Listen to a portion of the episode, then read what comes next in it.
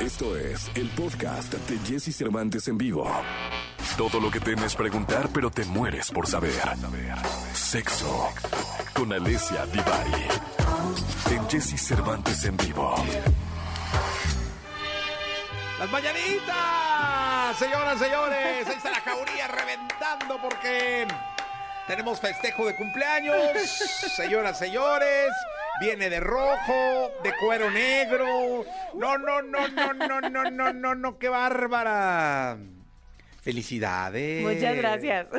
¿Fue su cumpleaños cuándo? El viernes. Es una festejo, fin de semana de festejo, de, de entrega, ¿no? Obvio. Eso, muy bien. Con razón viene usted tan, tan de rojo, tan, coyoyaya. Tan coyoyaya, sí, pues me amaneció así de buenas, con harta vida. Eh, estamos entrando a los 30, cosa que me da mucho Casi, gusto. sí, sí, casi. De, de- de sexóloga. Los 30, y- los 30 más 10 casi. ¿Sí, de veras? 38. cum- Híjole, no, hombre, se acerca. Ya estoy estrep- casi al- estrepitosamente al cuarto piso. Sí, ya casi le canta la de Señor de las cuatro décadas. ¿Sabes que Ese sí sería mi hit. Desde que soy niña. Digo, el día que tenga 40, ya me van a poder dedicar esa canción. Esa canción, Señor de las cuatro décadas. Exacto. No, y a todo el público viene hoy de, de cuero negro, ¿verdad? Sí. Qué bárbaro, ¿no? Este, este es como las mil looks, ¿no?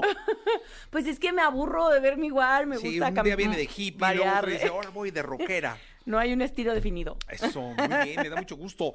Sexóloga Divari, ¿de qué vamos a hablar el día de hoy? Vamos a hablar de por qué valdría la pena hacer un bucket list sexual. O sea, es decir, una lista de cosas que valdría la pena para cada uno de nosotros hacer antes de morir. El bucket list, hay una película que incluso se llama así, si la han visto, y em, es una expresión para poner en esa, en esa lista, digamos, todo lo que sí o sí no te gustaría perderte de esta vida. Híjole, yo quiero escuchar la suya. Ya después de tanto que ha hecho, ¿qué le quedará en esa bucket list? Quedan hartas cosas. ¿Qué le quedará? Amarres ya están, Amarres ya están, ¿no? sí. Este, tríos no sé, No, tríos no. le falta. Eso está, estaría- está en el bucket list, sí, eso, no, muy bien. no. ¿Cuartetos? No me gustan. No le gustan, entonces esa no estaría Nada que involucre. Ya tres me parecen multitud. A mí, pues, hay cada hay quien sus cada quien, gustos, ¿no? pues, no, pero a mí, Este, a mí sí ya compartir tanto sudor me da un poco de huevo. sí, no, pues sí, no, pues en un, en una, en un, este, iglú.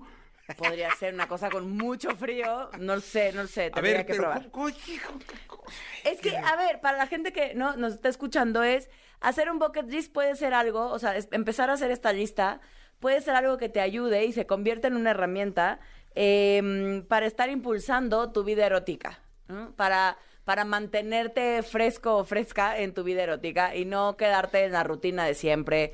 Em, para también aumentar y mejorar la comunicación sexual con tu o con tus parejas sexuales. Em, entonces, no solo es como por la cosa, sí también la cosa co- jocosa, ¿no? De atrevernos a escribir y a pensar qué cosas me gustarían, qué es eso que em, siento que me falta por hacer y que me gustaría probar. Sino también cuando estamos en pareja, para que eso le ponga sal y Sabor, pimienta, sabor, ¿no? sí, venga, venga. Entonces, el primer paso, la más básica de todas, identifica tus fantasías, porque a veces nos saltamos el paso más básico. Sí. Y el paso más básico tiene que ver con qué se te antoja. Anota primero todo lo que se te antoja, así todo, todo, todo lo que se te antoja. Eh, te parezca súper loco o no, te parezca súper extraño o súper X y digas, ay, eso que ni a fantasía llega, tú ponlo, ¿no?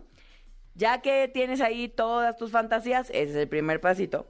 El segundo pasito, de todas esas que pusiste, entonces sí, empieza a observar cuáles sí tienen material para llevarse a cabo. Hay fantasías que solo funcionan en nuestra cabeza, como fantasía, pero que si somos honestos con nosotros mismos, la verdad, la verdad, no se nos antoja llevarlo a la práctica. Por ejemplo, hace rato que decías de los cuartetos.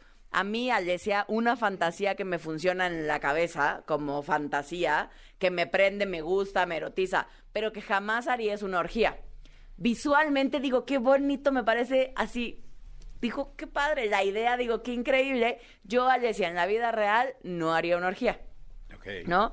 Porque porque yo soy un poquito asquerosa y entonces a mí el tema, solo de imaginarme ya en la vida real que quién sabe quién me va a estar toqueteando, que quién sabe cuántas manos, no, no, uh. que quién sabe cuántos olores, sudores, a mí eso ay, ya en la vida real no se me antoja. Nicolaisol. Ni con Lysol. Muy bien. Desde antes de la pandemia. No se me antoja. O sea, pero es una cosa muy personal. Sí, no, claro. Hay a quien no le da asco. A mí visualmente me encanta. Se me hace que se ven súper bonitas. Y se me antoja la idea, pero yo sé que en la vida real eso no funciona para mí. Ok. Entonces, así vas a ir descartando de esta lista que ya hiciste todas las fantasías que dices, no, neta, no es para mí, pues, o sea, suena re bien, pero ya aterrizado a la realidad, yo no me atrevería o no me gusta, no se me antoja ya. Em, la otra cosa es que tu lista seguramente va a tener cosas que son personales, que no necesitas a nadie más para hacerlas. Quizás una de mis fantasías es usar un vibrador o comprarme un vibrador específico que no tengo, eh, o eh, masturbarme en algún lugar público o qué sé yo, ¿no? Algo que solo me incluye a mí. Eh, y habrá fantasías que incluyen a un tercero o a varios o varias terceras personas. Entonces, las vuelves a dividir para que tengas claro cuáles Oiga, solo está, tienen ver- difícil hacer esta boca No, dice. o ¿por qué no está pone usted muchas trabas, este, que hay que dividir y que hay que no sé qué. No, pues es para que vayas teniendo A ver. claridad. Por- díganos un punto de la suya. Uno, ¿Una mía? Sí. Estoy pensando. ¿ya ve? Uno. Sí, sí, creo Una, que. una, no, una. Es que estoy pensando cuál, pero. yo Nosotros que- los asexuales no Ay, tenemos. Los asexuales también tienen fantasías, fíjate. No, yo no. Da- Qué fresa. este. Una mía, sí creo que tener un encuentro. No sé ni si me va a gustar porque nunca lo he hecho, pero se me antoja la experiencia. Como tener una sesión, como si completa de BDSM en un calabozo y toda la cosa. Ha de estar Ándele, divertido. O sea, de que la encierren en, el- en un calabozo. y Sí, como toda la parafernalia, o sea, la- como todo el... Sí, que se me antoja. Amarrada y con Sí. todo, o sea, sí, sí. Sí. Ok. He no, probado una que pues, otra cosilla, pero nunca la así como... el- Completa la experiencia, Completa ¿no? la experiencia. Ah, mo- Ah, muy está bien. divertido, ¿no? Qué bien, oiga. Usted ¿No? atrevida, ¿eh? ¿No está divertido? Y yo respeto mucho todo eso, pero no, a mí me meten en el calabozo ese y luego digo, y si este güey se le olvida la llave o se le No, pierde. pero se mete contigo, no te Ah, deja ahí. No, yo dije, no, hombre, el vato. Yo por para qué quiero que me adentro, dejen ahí sola, ¿no? Luego lo que consigues es un cerrajero y la imagínese nada más, ¿no? No, no, juegas allá adentro, no te dejan. Bueno, habrá quien le guste Ah, que lo o sea, dejen encerrado, pero es para el jugar. güey es como el policía carcelero y usted está ahí. Pues este, depende de qué quieras jugar. Es que los calabozos traen aditamentos adentro, te pueden amarrar. te ¿Y dónde rentan calabozos, eh, para ese rollo? Eh, en México sé que el Calabozo MX, el del Marqués, Ah. eh, tienen, tienen uno que cuando hacen fiestas o hacen así, está puesto. Pero no sé, no sé, hay, hay hoteles en México que tienen calabozos, también, que son temáticos y hay unos que tienen calabozos. Así que lo puedas comprar, no, no sé dónde, la verdad. Órale. Supongo que lo tendrías que mandar a hacer o Sí, sí, sí. mandarlo a pedir a algún lado. Oiga, no sé. qué, qué bárbara, ¿cómo, cómo sorprende usted de- con usted de cosas? Estoy anonadado. Ay, cálmese. Sí, sí, ¿No mira, está? aquí la, la jauría peló los ojillos, ¿eh? Sí, no, sí, sí. Pues debe Yo, el único calabozo que me imaginaba era el torito, así en la noche cuando los meten a uno. yo te contesté. No, no, está bien, no me encanta. Aparte me encanta su, su esa liberación que tiene de la vida y cómo ve usted todo tan así. ¿Viste? Sí, a ver, sígale con su Bueno, ya que las tienes divididas, entonces las que son contigo mismo, pues solo tienes que negociar contigo mismo, no hay mucho que hacer, más que ponerlas en orden de jerarquía y de importancia en función de cuál quieres experimentar primero. La otra, esa es la que te va a ir empujando, nos va a ir empujando a hablar con nuestra o nuestras parejas sexuales, según sea el caso, eh, para poder negociar, Negociar. las fantasías y decir, oye, a mí sí me antoja esto, a ti qué tal, te prende, no te prende, de qué otra manera se te ocurre que podríamos hacer esta fantasía. ¿Usted cree que hay, que hay mucha ruptura por esto de la negociada? Creo que cuando no lo sabemos negociar, fácilmente nos puede llevar a una ruptura, sobre todo en temas que, que involucran a terceras personas, como un trío eh, o un vibrador. Este, si no, si no lo sabemos hablar y si no hay una apertura de parte de ambos, idealmente, porque puede ser, lo que sucede muchas veces, por ejemplo, cuando llegan a consulta, es que ya sea él o ella, dependiendo quién sea como el- el más cerrado, vamos a ponerlo en esos términos, o al que más trabajo le cuesta expandir sus límites, es porque la sensación cuando nos proponen una fantasía, si yo no estoy lo suficientemente abierto o perceptivo, es que yo no le soy suficiente a mi pareja. Sí, fíjese, yo tengo unos amigos, no voy a dar nombres, Por favor, no. solo, pero había un, un vibrador. Y ese vibrador Fue la manzana le pusieron un nombre. Era Benito, ¿no? Entonces se separaron por Benito. Por Benito. Porque él sintió que nunca su pareja, no voy a dar nombres, es que sí deben estar diciendo este cabrón, ¿no? Eh, sobre todo ella, porque pues él me contó. o sea, su pareja, o sea, él sentía que su pareja no, no alcanzaba el mismo nivel de placer Con él. con él que con el eh, Benito, Con el tal Benito. con el vibrador. Y él estaba seguro que con el vibrador ella pensaba en alguien más.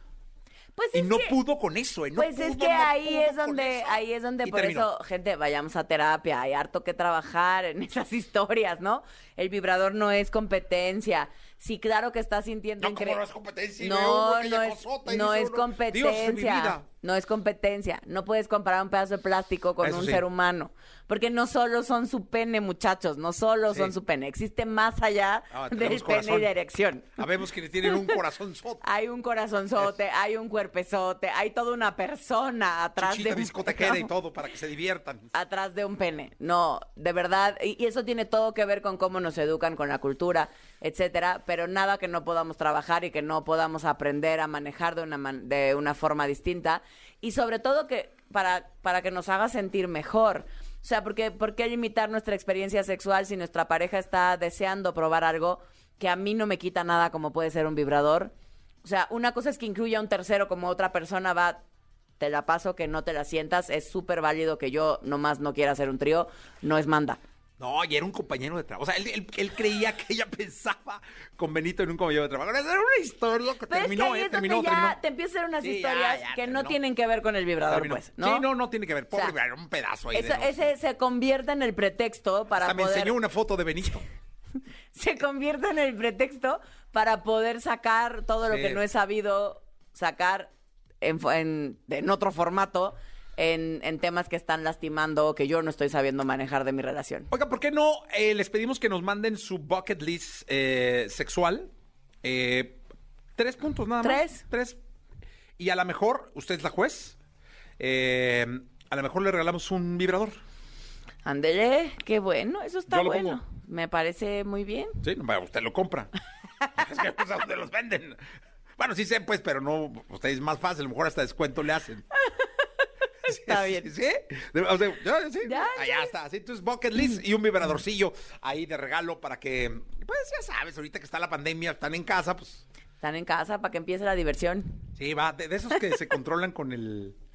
Ah, le vamos a invertir así. Ah, no es muy caro, no, entonces, no, no, hombre, uno normalillo, no, ya me ya, vámonos. Vámonos, caprichosa Ana Paola.